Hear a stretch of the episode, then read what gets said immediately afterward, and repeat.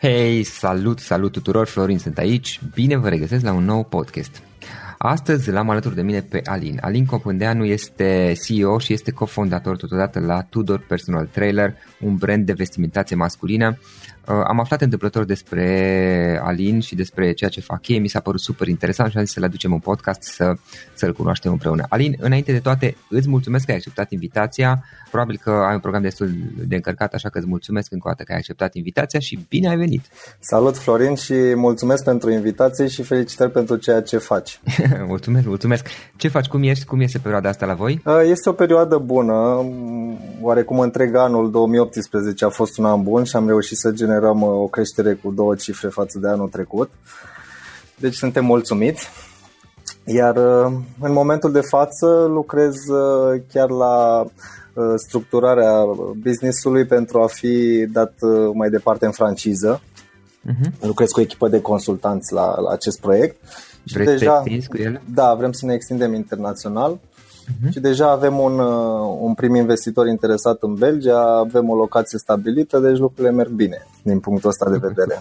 Ok, hai să vedem puțin. Um, înainte de toate, ce este Tudor Personal tra- uh, uh, Tailor? Pardon? Este un uh, brand dedicat bărbaților, unde realizăm în special outfituri elegante pe măsură și personalizabile.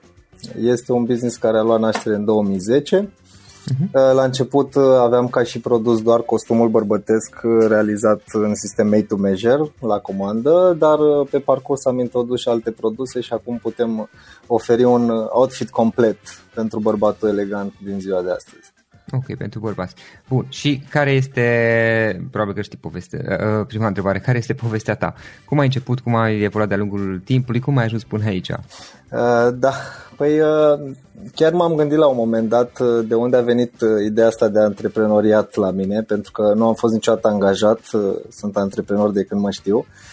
Și cumva gândindu-mă încă de când eram copil, uh, îmi plăcea să am banii mei puși deoparte economiseam, mă trimiteau părinții la cumpărături și păstram uh, restul, mergeam la colindat și mereu am avut uh, niște bani puși deoparte. Iar din ce mi-aduc eu aminte, prima acțiune antreprenorială a fost uh, în clasa a 5-a, când la școală era nevoie de, de diplome la sfârșit de an, diplome blank care să fie apoi completate de către profesori și eu mi-am dat seama că în oraș există o sală de internet, cum era pe vremuri, și care avea și o imprimantă. Am făcut rapid niște calcule și am spus că le pot face eu. Atunci nu aveai imprimantă acasă și era destul de greu să printezi. Și au fost primii bani făcuți împreună cu colegul meu de bancă, cu care am rămas uh, și astăzi prieteni. Uh-huh. Apoi a urmat uh, era calculatoarelor, unde am dezvoltat și o pasiune cam ca toată lumea, instalam softuri, făceam mici reparații, uh, făceam un trading cu muzică și filme, am investit atunci într-un CD writer, apoi într-un DVD writer. Um, un trading cu telefoane, am fructificat aceste uh, mici acțiuni care mi-aduceau un, uh, un venit și puteam să fiu oarecum independent, adică dacă îmi doream ceva, nu trebuia să merg la părinți să cer, puteam să-mi cumpăr singur. Uh, de asemenea, m-au influențat și părinții mei care uh, după anii 90 au avut uh, două magazine. Bine, au făcut întotdeauna un business la nivel mic, n-au avut o educație în zona asta, dar faptul că auzeam mereu în casă despre cât s-a vândut TVA, despre societăți comerciale, cumva lucrurile astea mi-au, mi-au intrat în minte și m-am dezvoltat uh-huh. în mhm. direcția asta. Apoi în liceu am devenit pasionat uh, de informatică și deși știam că o să vreau să devin antreprenor, uh, am dat la, la facultatea de matematică și informatică la Universitatea București și m-am gândit că este o variantă de backup foarte bună. În cazul în care nu o să meargă cu antreprenoriatul, pot să găsesc un, un job în tehnologie pentru că este mhm. ceva de viitor. Uh, între timp nu am abandonat, uh, bineînțeles, ideea antreprenorială, am participat la foarte multe conferințe și m-am înscris chiar și într-o organizație studențească, se numește Voluntar pentru Idei și Proiecte și avea un club axat pe antreprenoriat, unde făceam proiecte pentru ceilalți studenți, interacționam cu mentori, cu antreprenori care aveau afaceri mari și eram foarte încântați că putem afla direct de la ei ce înseamnă să, să fii antreprenor și să faci business. Uh, în timpul facultății am avut trei proiecte micuțe. Uh, atunci am înființat și primul SRL. Credeam că lucrurile o să meargă foarte ușor și că o să devenim imediat milionari, dar n-a fost așa. Nu. Visul american ajunsese la noi, dar nu da. știam ce presupune. Pe vremea aceea exista un tip de business prin care generai trafic web pentru alte site-uri ca ei să vândă mai departe publicitate uh-huh. și credeam gata, facem acest sistem și o să ne îmbogățim imediat, o să dezvoltăm, o să fie super.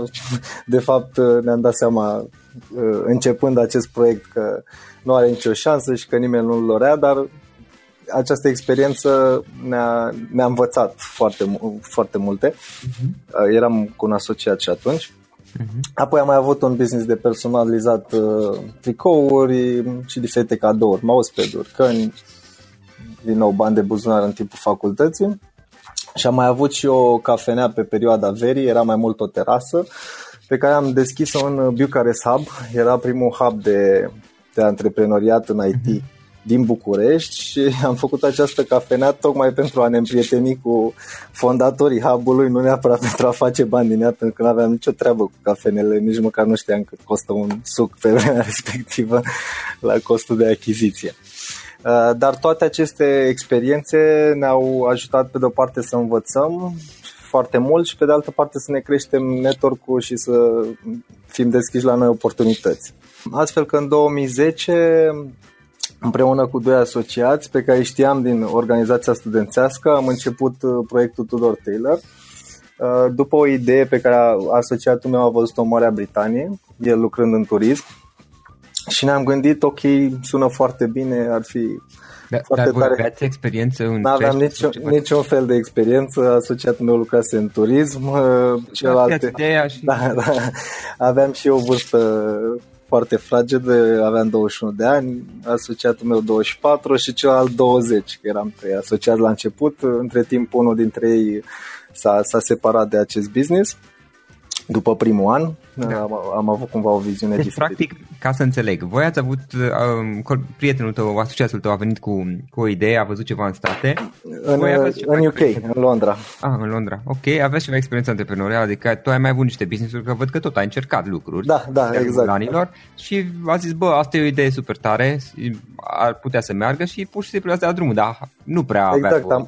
n-aveam niciun pic de habar ce am făcut atunci și consider că a fost o chestie smart, ne-am luat lângă noi un expert pe, pe partea tehnică, adică un maestru proiector cu foarte mulți ani de experiență, pe care l-am găsit tot prin niște conexiuni din această organizație, pun accentul pentru că e foarte important să fii implicat, da, da, să fii implicat în diferite cluburi, organizații pentru a avea acces la un network. Uh-huh. Uh, și în plus am aplicat la un fel de accelerator de business, la un program care se numea Start and Grow, și care a susținut prin consultanță, deci fără bani, doar consultanță, patru proiecte antreprenoriale. Astăzi încă mai există două dintre ele, noi și Băcănia Veche, este un business destul de cunoscut în București. Uh-huh.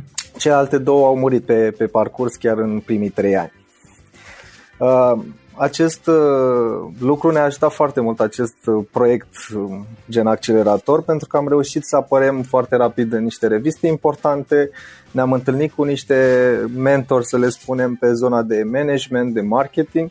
Și deși eram un business mic și am pornit cu o investiție foarte mică de aproximativ 5.000 de euro, am apărut foarte rapid și am avut un marketing bun și atunci am și avut clienți dincolo de friends, uh, family and others. Um, și asta ne-a ajutat. Iar uh, businessul, pentru că am reinvestit în mod continuu, s-a dezvoltat uh, organic și frumos în același timp. În 2010 eram într-o garsonieră, am stat acolo un preț de vreo 3 luni, apoi ne-am mutat în acest subsol al Bucharest Hub, uh-huh. un demisol. Era un birou micuț, dar pentru că hub era într-o casă veche și foarte impunătoare din centrul Bucureștiului. Uh-huh. Clienții care veneau la noi nu știau că de fapt noi avem doar un mic birou acolo și vedeau o da. sală de conferințe foarte frumoasă, adică aveam un loc de întâlniri și asta ne-a ajutat foarte mult. Da, bine, da, mai, mai ales în vostru. Da, da, dar totuși ne-am mutat și de acolo în zona Cotroceni. Uh-huh Fiecare trecere era în mintea noastră un risc foarte mare, deși chiriile pe atunci erau de câteva sute de euro. Um, dar am trecut peste, acest, pe această, peste această teamă și acest risc și am, am evoluat ca și locație. Ca și produse, voi cum ați început? Care au fost primele lucruri? Am început cu costumul bărbătesc. Deci okay. era singurul produs, așa și comunicam că suntem croitorul tău și că îți facem costum. Privat la comandă, personalizat. Doar celor de zona de afaceri. Uh, ne adresam celor din mediul de business, dar când am început eram poziționați cumva într-o zonă medie, ca și uh-huh. calitate, produs, preț, locație. Uh, cu timpul, chiar după primii doi ani, ne-am dat seama de fapt că noi suntem poziționați greșit, pentru că veneau niște clienți cu potențial foarte mare și cu niște cerințe foarte mari uh, și noi eram poziționați greșit într-o zonă medie. Și atunci am schimbat poziționarea, îmbunătățim produsul, calitatea lui, uh, am schimbat și locațiile pe parcurs, astfel că în 2012 am deschis în hotelul Hilton, um, și deja ofeream un produs premium. Și asta a fost o poziționare foarte sănătoasă pe care am păstrat-o până în ziua de azi. E important de specificat premium, nu lux. Okay. E o diferență din punctul. Uh, și lux. Dincolo de preț, luxul presupune, pe lângă cea mai bună locație și cei mai bine pregătiți oameni și cele mai uh, de top uh, produse, Uh, presupune tradiție pe care nu poți să o scurt-circuitezi. Aha. Adică brandurile, din punctul meu de vedere, brandurile de lux trebuie să aibă o tradiție și nu o tradiție de 5 ani, o tradiție de 10 sau sute de ani. De asta branduri de lux sunt destul de puține la nivel mondial. Uh-huh. Bun, uh, am ajuns în 2012 unde uh, aveam un, un showroom în hotelul Hilton în București. Cu timpul ne-au căutat clienți și din țară, în special din Cluj și am început să facem da, drumul la Cluj. La început uh, mergeam acolo, ne întâlneam cu clienții, le luam măsuri, ne întorceam în București și peste o lună le livram produsele până când am strâns uh, acea masă critică mhm. de oameni și ne-am dat seama că ar fi interesant să deschidem un showroom acolo. Așa că am deschis un showroom în, uh, în hotelul Ramada. Din nou am vrut să păstrăm o poziționare premium Asta s-a întâmplat în 2013 și lucrurile au funcționat ok și pe, pe piața din Cluj, așa că am mers mai departe și pe piața din Timișoara în 2014. Iar pe piața din uh, București am făcut un upgrade pentru că showroom-ul din Hilton devenise prea mic pentru volumul de clienți pe care îl aveam da. și ne-am mutat în zona Floreasca într-un showroom mai mare și într-o zonă pe care noi o considerăm de business, adică să fim mai aproape de clienții noștri. Ehm, astăzi suntem în continuare în Floreasca, ehm, iar Cluj și București. următorul, și da, Cluj și Timișoara, iar următorul pas este o dezvoltare internațională. Ehm, practic asta, asta ne-am propus și de la început, de când eram în a, acea garsonieră și în acel demisol. Noi aveam așa o viziune să devenim un brand internațional, să cooptăm în echipă de-a lungul timpului investitor, să crească business-ul, adică dacă cineva ne auzea, probabil spunea că suntem un pic nebuni, pentru că eram o echipă mică, un brand necunoscut, dar uh, lucrurile au mers conform viziunii și asta e, din punctul meu de vedere, important în business, să ai o viziune. Și ca să-ți francizezi, practic voi ce ați făcut este că v-ați pus la punct, mă gândesc, proceduri și totul cum se Da, face. e un proces de documentare uh-huh.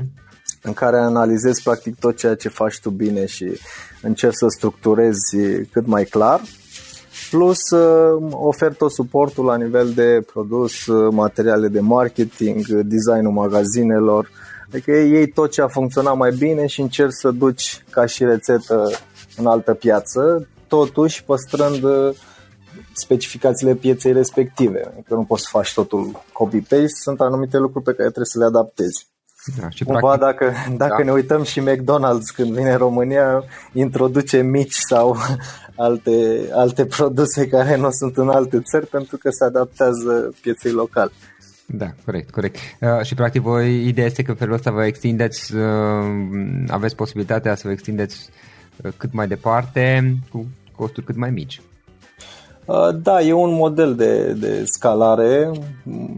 Poți să faci chestia asta în regim propriu, dar e foarte riscant și necesită sume foarte mari de bani. Sau poți să o faci prin aceste parteneriate, prin această vânzare de franciză și să reușești să-ți dezvolți mai rapid uh, și cu resurse mai mici rețeaua.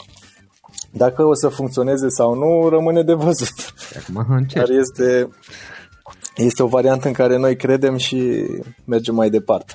Da, corect. Oricum și faptul că v-ați făcut aceste procese și proceduri până la urmă, chiar dacă nu va funcționa francizarea, uh, vă ajută pe voi să vă extindeți în magazinele proprii. Dacă o să... Exact, exact, foarte bine punctat. Ne ajută și intern și ne ușurează munca pe, pe viitor și pe piața locală.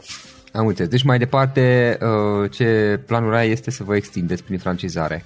Da, da, este un business uh, unde eu cred că mai avem potențial de dezvoltare, uh, așa că mai, mai e de, de, de muncă aici. Super tare. Bun, Alin, trei idei, trei lucruri pe care le-ai învățat de-a lungul timpului și pe care te-ar fi ajutat să le fi știut mai departe, ai vrea să le dai ascultătorul podcastului nostru? Uh-huh. Eu la început eram, uh, pentru că am terminat și informatica și aveam o gândire așa metodică și eram foarte calculat, eram omul din spatele calculatorului, adică în primii ani am stat foarte mult în spatele calculatorului, în zona operațională și credeam că e foarte important ceea ce fac eu. Uh, mi-am dat seama cu timpul că businessul e foarte mult despre oameni, despre interacțiune cu clienții, cu partenerii, cu diferiții alți antreprenori de la care ai ce învăța și atunci uh, e foarte important să ai și partea asta de human skills dezvoltat, de relaționat. Chiar dacă ești un, uh, un profesionist, profesionist bun pe zona tehnică. Deci ăsta ar fi primul sfat, să, să ieșim din birou, să ieșim din calculator și să interacționăm cât mai mult cu, cu alți oameni, antreprenori, clienți, parteneri. Da, practic să dezvolți abilități sociale, să fii capabil să discuți cu oameni străini. Exact. Uh-huh. Apoi mai sunt adeptul organizațiilor. Uh, am fost prezent uh, încă din perioada liceului într-o organizație a clubului Lions, e cunoscut pe plan internațional, unde făceam diferite proiecte în scop, scop caritabil. Aveam și acolo un mic network, plus am beneficiat de niște programe de Youth Exchange și am reușit să plec în afara țării fără costuri și am primit alți oameni la noi pe care i-am, i-am găzduit noi. Apoi am intrat în organizații de business, cum spuneam, în facultate Business Club. Uh, am fost foarte aproape de, și încă suntem, de Romanian Business Leaders, iar uh, acum uh, m-am uh, implicat ca și business mentor în prima facultate de business care se numește The Entrepreneurship Academy, prima facultate de business practic, da. unde chiar trebuie să-ți faci un SRL în timpul facultății am auzit, am auzit. treci de la un an la altul dacă ai un anumit profit. Da, da, super tare ideea. Uh, deci implicare în, uh, în organizații și cluburi și al treilea uh, sfat, învățare continuă. Cred că au mai spus-o și alți antreprenori în podcasturi. Procesul de învățare nu se oprește în facultate sau la sfârșitul facultății, trebuie să învățăm continuu. Asta se întâmplă citind, povestind cu oamenii, mergând la conferințe, experimentând, urmărind cursuri online. Ascultăm Asta e secret. Ascultăm podcast categoric, da? Da. Învățare uh, continuă. Da, super, super. Uh, ce cărți citești tu? Ce cărți îți place să citești sau ce cărți ne-ai recomanda? Uh, în principiu citesc cărți de business, dar au început să mă intereseze foarte mult pentru că spuneam de uh-huh. dezvoltarea laturii umane și cărți de, de psihologie, de psihologie comportamentală.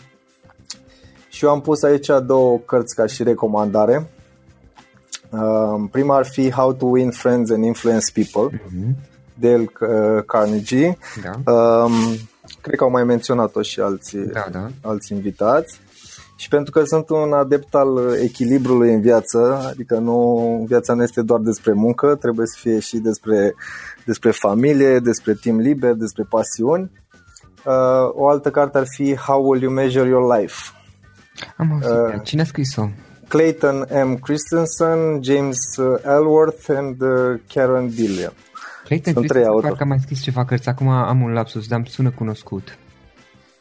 Uh, da, și pentru că una dintre întrebările voastre e și uh, ce, mm. ce tool folosesc. Uite, am da. un, o aplicație pentru rezumatul cărților, Aha. care are și varianta de audio book. Se numește Blinkist. Da, e un serviciu online, parcă, da? Da, este o aplicație plătită și de fiecare dată când aud despre o carte recomandată de cineva, întâi citesc rezumatul sau îl ascult, că e mult mai ușor să-l ascultăm în mașină sau da. mergem pe jos. Da, da.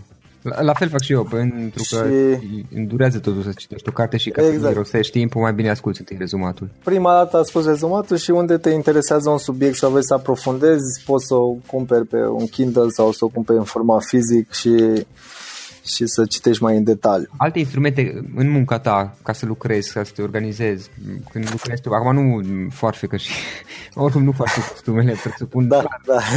Uh, for, dincolo de Google Apps pe care folosește toată lumea, calendar, email, Drive, uh-huh.